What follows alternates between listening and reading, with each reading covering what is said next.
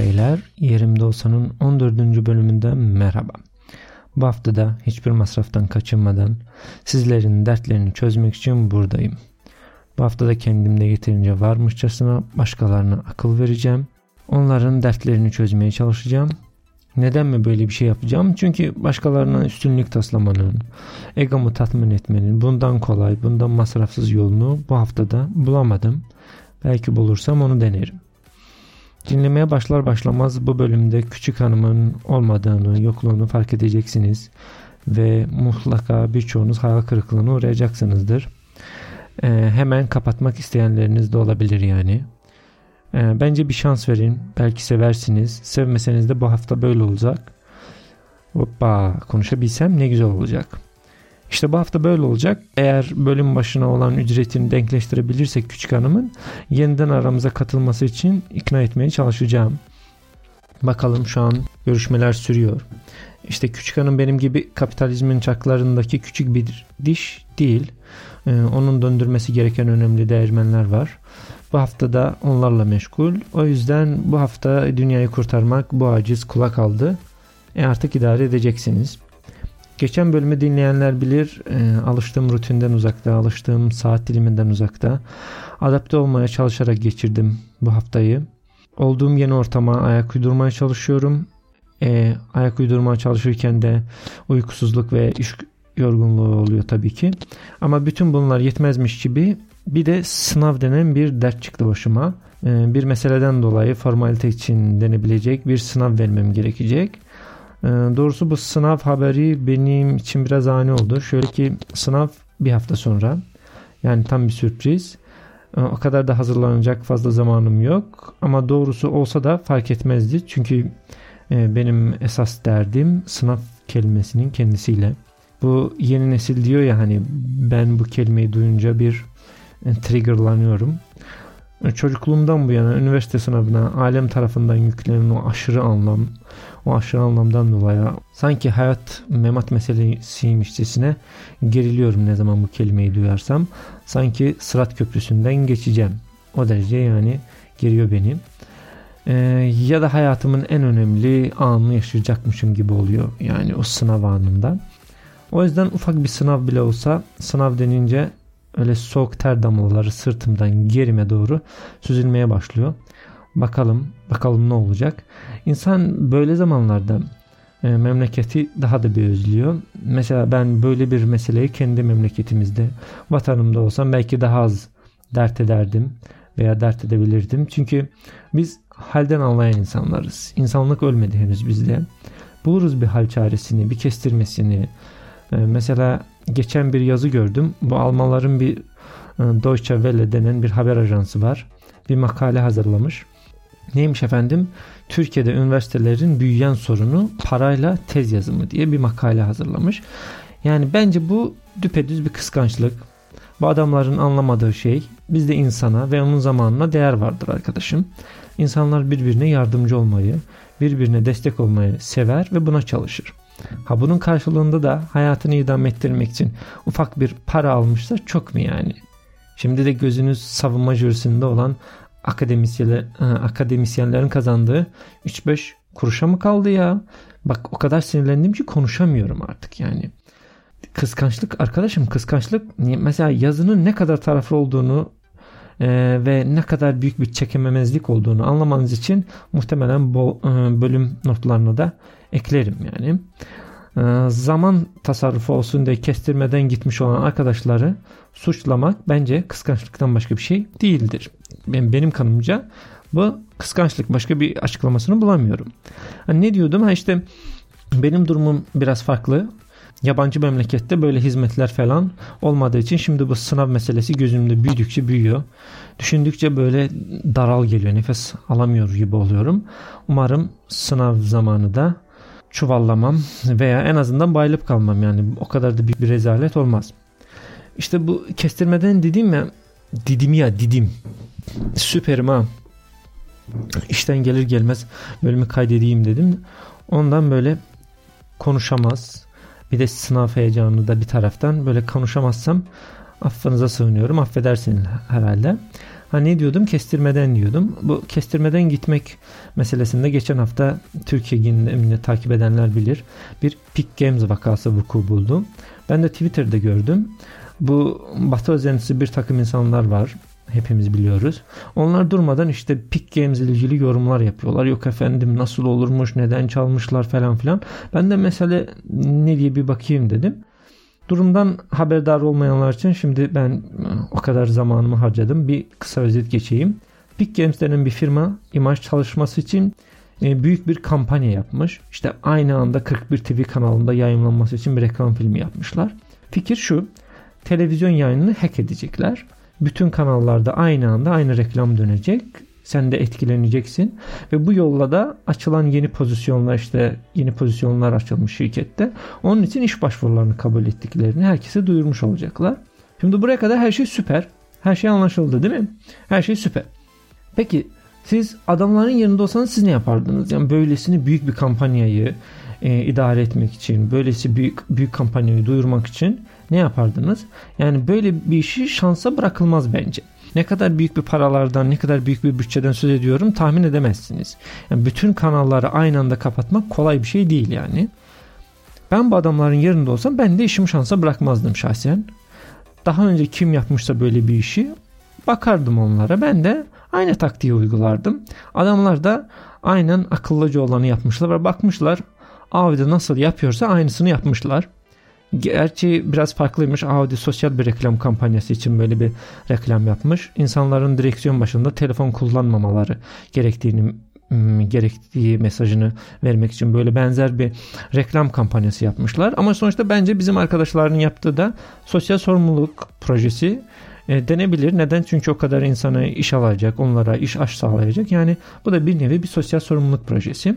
Yani adam bu kadar insanın e, ekmek kapısı olacak. Daha ne yapsın yani? Sen hala e, kılıyla yünüyle uğraşıyorsun. Armudun sapı, üzümün çöpü. Yok hala e, müziği birebir almışlar. Yok efendim uygulamalı e, uygulama şekli bile birebirmiş. Bence bu hepsi kıskançlık, taş koyma. Sen böyle büyük bir kampanya yaparsan tabii ki bu kadar kıskanan da olur. Bu kadar insana iş vereceğim dersen e, bunu kıskanan, yoluna taş koyan olur. Tabii ki olur. Ne sanıyorsun? Nitekim olmuş da adamlar Twitter'da bangır bangır bu hırsızlık diye bağırıyorlar. Epic Games'te ne yapsın? Görmüş abi bunlara laf anlatılmaz. Bunlar laftan anlamıyor. Mecburen geri adım atmış.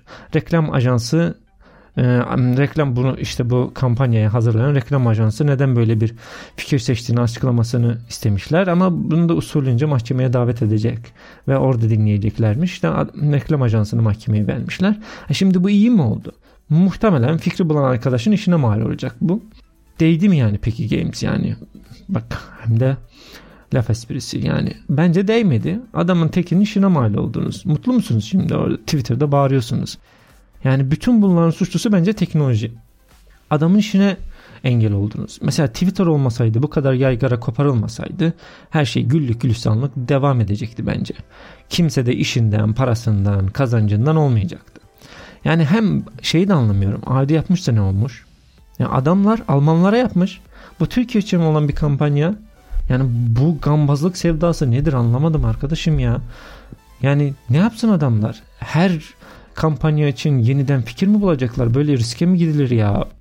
Bir de sanki mata bir şeymiş gibi bu e, günlük hayatımıza, insanların işine yeterince e, darbe vurmamış gibi e, zarar vermezmiş gibi bir de durmadan geliştiriyorlar şu meletleri bu teknolojiyi.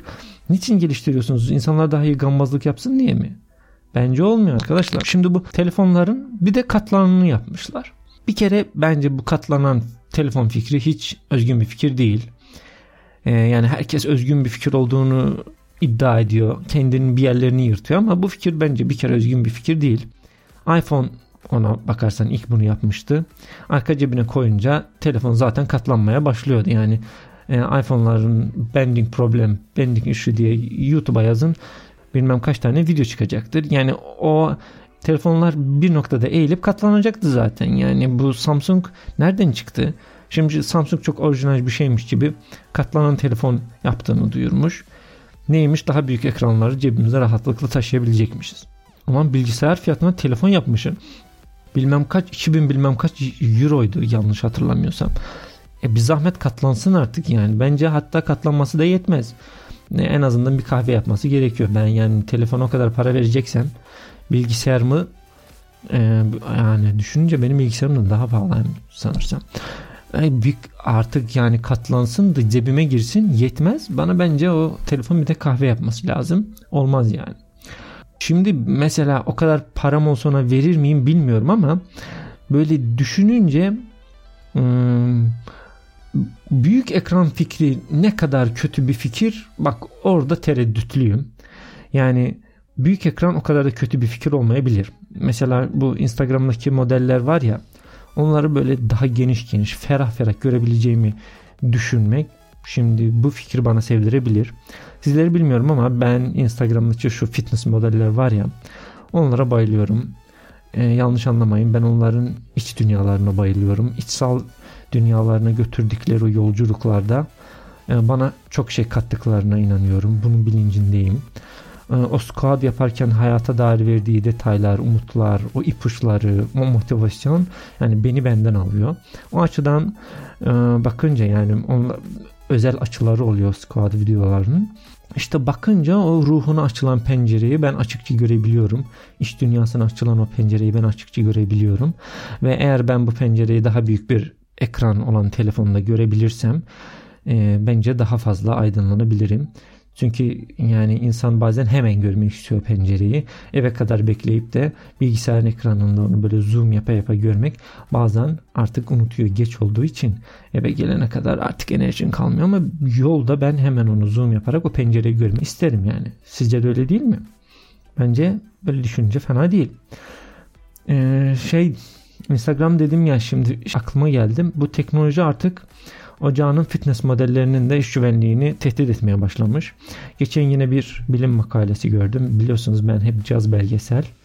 Yani adamlar şey yapmış. Yapay zeka, zeka ile yapay zeka var ya hani bende olmayan şey zekanın bir de yapayını yapmışlar. E, yapay zeka ile olmayan insanların resimlerini yapmaya başlamışlar. Yani gerçek hayatta öyle bir insan yok ama adamlar insan modelleri üretmeye başlamışlar. Bildiğim bir insan fotoğrafı ama aslında öyle bir insan yok. Bilgisayar o fotoğrafı yapmış. Irkını, rengini, saçını, şeklini, şemalini işte söylüyorsun. Sana bir insan modeli yapıyor. Yani artık gerimizin yuvarlaklığı bizi kurtarmayabilir. Makineler o işe de göz koydu. Yani artık birçok insandan suratını yapabildiğine göre gerisini de yapabiliyordur herhalde. Yani eğer tek yapabildiğiniz resimlerde güzel görünmekse artık bence emeklilik planlarınızı yapmaya başlayabilirsiniz. Bence yapın derim yani emeklilik planlarınızı kurun derim. Mesela şey bu film endüstrisi var ya artık yani bu adamlar bu teknolojileri gittikçe e, baya baya filmlerde kullanmaya başlıyorlar. E, hem de iyi bir şekilde kullanmaya başlıyorlar. Bir film izledim geçen hafta.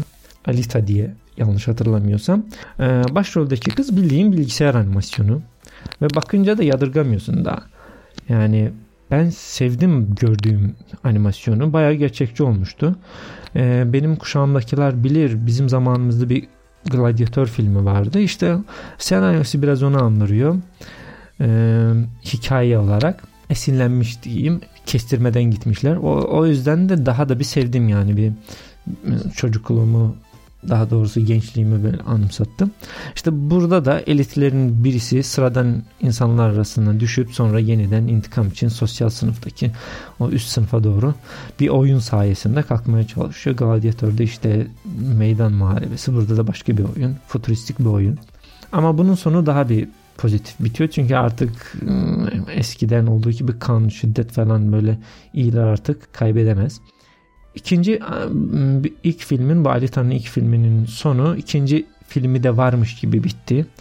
Ee, bakalım gelirse onu da seyretmek isterim. Doğrusunu söylemek gerekirse ben beğendim filmi. Yani benden geçer bir not aldı. Ee, yani artık film endüstrisinde işte bu e, yapay aktrisler gerçeklerinin yerini yavaş yavaş yavaş yavaş tutacakmış gibi gözüküyor. Filmlerden konu açılmışken geçen hafta Oscar'lar sahiplerini bulmuş. Yani ben öyle duydum. Ee, ama doğrusu açıp da bakmadım kim ne kazandı diye. Ee, içimden gelmedi yani artık bilmiyorum nedendir son birkaç senedir pek takip etmiyorum. Eğer kayda değer bir şey varsa bence siz bana söylersiniz. Eğer söylemek isterseniz bir şeyler anlatmak isterseniz de anlat etyarımdaolsan.com adresinden yazabilir, ulaşabilirsiniz. İşte bu maile yazan bir dinleyicinin mailini okumuştum geçen bir bölümde. Sağ olsun yine yazmış. Artık bu defa kendi nickini de seçmiş. Doktor homofobi. Bu galiba e, homofob olup olmadığınızın teşhisini koyan bir e, bilim dalı. Neyse saçmalamadan mail okuyorum. Arkadaş ne yazmış diye. Selamlar. Son bölümde mailimi oku hmm, son bölümde mailimi okudunuz. Cevabınız için teşekkür ederim. Kısa yazdığım için yanlış anlaşıldım. Homofobik olduğunuzu düşündüğümden değil, e, bir bölümde hangi konularda şaka yapılabilir diye tartışıp azıcık gerilir gibi olmuştunuz. Bu durumda programı ekşitmişti ya da bana öyle geldi. Siz ciddi konuları şakayla anlatıyorsunuz. Bunu da çok güzel yapıyorsunuz. Ciddi konularda ciddi tartışmayın diye şey ettiydim. Sevgiler ki bay. Arkadaşlar gördüğünüz gibi artık yerimde olsanız doktorlar da onaylıyor. Korkmadan tüketebilirsiniz bölümlerimizi. Arkadaşının da podcast'ın tadını yakalamış olmasını gerçekten çok sevdim. Bence de zaten yeterince gerçek hayatla başımız dertte. Her şeyi biliyormuş gibi ciddi ciddi ah, ciddi ciddi ah, ahkam kesmeleri ben de sevmiyorum. Her şeyi ciddi almayı ben de sevmiyorum. Yani şaka yapalım. Dalgamıza bakalım yani. Bu arada neler e, konusunda şaka yapılabilir? Yine bir e, problemimiz var. Yine bir komedyenin başı derde girmiş. Bu sefer Ricky Gervais bu aşırı duyarlı vatandaşların gazabına uğramış. Ee, adamın yeni filmi çıkacakmış Netflix'te. Afterlife sanıyorsam. Ben trailerına baktım. Bayağı da beğendim. Galiba seyredeceğim. Yine dark e, komedi. Yani kara komedi. Trailerin bir bölümünde işte kahramanımız bu Ricky Gervais'in oynadığı adam okulun yanından geçerken işte gıcık bir çocuk var. Ee, o buna hey pido diye sesleniyor. Bu da çocuğa baş, baş edemiyor da yani baş edemeyeceğini anlamış. E, pido değilim ama olsam bile senin gibi bir tombul ve çirkin birisine bakmazdım. Minvalinde bir şeyler söylüyor. İşte e, trailer'i YouTube'da aratıp bulursanız ya da ben bölüm notlarını eklerim belki. Kendiniz de görürsünüz. Yani o kadar tehlikeli bir şey değil. Şimdi herkes duyar kasıyor. Ki çocuğa nasıl böyle bir şey söylenir? Ee, yok efendim şişmanlar aşağılanıyor. Annesi nasıl olmuş da böyle bir şey kabul etmiş falan filan. Yani insanlar artık tamamen delirmiş. Eskiden komedi gösterilerinde olan şakalara takıyorlardı. Yani sahneden anlatılanların bir hayal hayal ürünü olduğunu anlamakta zorluk çekiyorlardı. Şimdi artık filmlere de takıyorlar yani birinden birinin de aklına gelmiyor ki oğlum bu hayal ürünü bir şey. Eğlence için yapılmış. Orada iki karakter arasında geçen bir hayali bir diyalog yani bu. Yani o kafayla bakarsan e, Superman de uçuyor. O nasıl oluyor? Yani bunu nasıl kabul edebiliriz? Uçamayan insanları bence aşağılıyorlar. Yani deli misiniz arkadaşım? Neyse delileri boş verelim de akıllardan konuşalım. İşte bizim bu arkadaş önceki mailinde bu ıı, az önce mailini okuduğum arkadaş e, Dogs of Berlin dizisinin kontekstinde Berlin nasıl değerlendirdiğimizi sormuştu. Öğrenmek istemiştim. Berlin konusunu bence Küçük Hanım'ın da katıldığı bir bölümde detaylı incelememiz daha doğru olur. Hem o benden e, daha uzun süredir Berlin'de yaşıyor. Onun bakış açısından dolayları değerlendirmek gerekiyor. Ama ben dizi konusunda birkaç e, şey söylemek isterim. Ben diziye baktım fena değildi. Yani seyrettim. Benim seyredebileceğim, eğlenceli bulabileceğim tarzda bir filmmiş, bir diziymiş. Gerçi daha 4 bölüm izledim. Belki sonradan bozar ama yani iyiydi yani. Zaman geçirilir. Filmle gerçek hayatı kıyaslayacak olursak çünkü arkadaş oraya baktıktan sonra söylemiştim ne kadar saçma diye. Şey olarak düşünün yani Kurtlar Vadisi ne bileyim bu eğer genç nesilsiniz bu yeni çukur var ya yani onlar ne kadar İstanbul sokaklarını yansıtıyor. İşte Dogs of Berlin'de o kadar e, ya da günlük hayata ne kadar etki ediyorsa işte e, Kurtlar Vadisi'nde gördükleriniz Dogs of Berlin'de gördük, gördüklerinizde günlük hayat o kadar e, etki ediyor demek mümkün. E, İlla ki vardır her yerde it kopuk, tekin olmayan mahalleler filan. E, ama yani başını derde sokmadan da yaşayabileceğin bir yer. Peki cennet mi? Değil o da değil. Berlin'de eksiği gidiyor, tatsızlığı var. Söylediğim gibi işte onu başka bir bölümde ele alır, dert yanarız. Yani e, kıskançlık yapacak bir hayat yaşamıyoruz burada da. Yani sakin olun. Bizim de tadımız yok. Yani sizin tadınız yok ki bizim de tadımız yok. Ay hiç mutlu değiliz. Neyse yani fazla uzatmadan konuyu bir türlü esas olaya gelemedim. Benim böyle konuya gelmekle ilgili dertlerim var. Hep ön sevişme çok uzun sürüyor. Ee, bu hafta bizden tavsiye e, alacak arkadaşın derdini dinleyelim. Soru şöyle. Yatağımızın altında benim olmayan bir sütyen buldum. 29 yaşında bir kod hmm, opa bir kodun diyecektim ya. Bir kadın bir kadın. Arkadaşlar lütfen hemen coşmayın. 29 yaşında bir kadın dert yanmış. Soru yine uzun ve detaylarıyla sütyeni bulunca hangi hisleri geçirdiğini anlatıyor. Ee, düşünmüyorum ki bunu dinlemek herkesin ömrünü adama isteyeceği bir bir şey olsun. Zamanınızı o kadar almayalım. O yüzden fazla detaylara dalmaya gerek yok. Derde geçelim. Bu nasıl hissettiklerinden ziyade asıl bomba bu e, sütyeni bulunca sevgilisinin bunu aldattığını düşünmüş haliyle. Hesap sormak istemiş. Hesap sorunca sütyen e, adam söylemiş ki aslında sütyen benim. Yani sütyen erkek arkadaşının olduğu ortaya çıkmış. Tabii ki kadın önce inanmamış adama. Adam da bunu ikna etmek için gitmiş odaların birinde sakladığı bavul varmış. Bavulu çıkarmış. Bavulun içinde de işte sütyenler, iç çamaşırları, peruklar, elbiseler, bilmem makyaj malzemeler falan varmış. Şimdi kadın diyor ki beni aldattığı için, aldatmadığı için e, rahatlamış olsam da ama kafam hala karışık haliyle. Erkek arkadaşım beni korkutmamak için bana söylememiş. E, vereceğim reaksiyondan korkmuş. Şimdi de galiba ben onun bu korkularını haklı çıkarıyorum. Sizce ne yapmalıyım? Yerimde olsanız siz ne yapardınız? Şimdi öncelikle ben erkek arkadaşı bir ayakta alkışlamak istiyorum. Yani bu noktadan dahi kıvırabilmesi durumu büyük başarı. Şahsen ben öyle düşünüyorum. Sizi bilmiyorum ama ben bu soruyu okudukça arkadaşa olan saygım artarak çoğaldı. Yani olayın kahramanı olan beyefendiye benim saygım sonsuz şu anda. Bence adam gerçek bir kahraman. Yani o Marvel filmlerinde falan var ya Kaptan Amerika'ymış bilmem Iron Man'miş falan filan. Bence onların hepsi hikaye. Bu adam gerçek bir kahraman. Günümüzün kahramanı. Hatta ismi de bence tedbir adam olsun bu adam. Tedbir adam. Yani bir gün ya yakalanırsam diye hazırda bavul bekletmek benim bile aklıma gelmezdi. Ben de zekiyim diye geçiniyorum.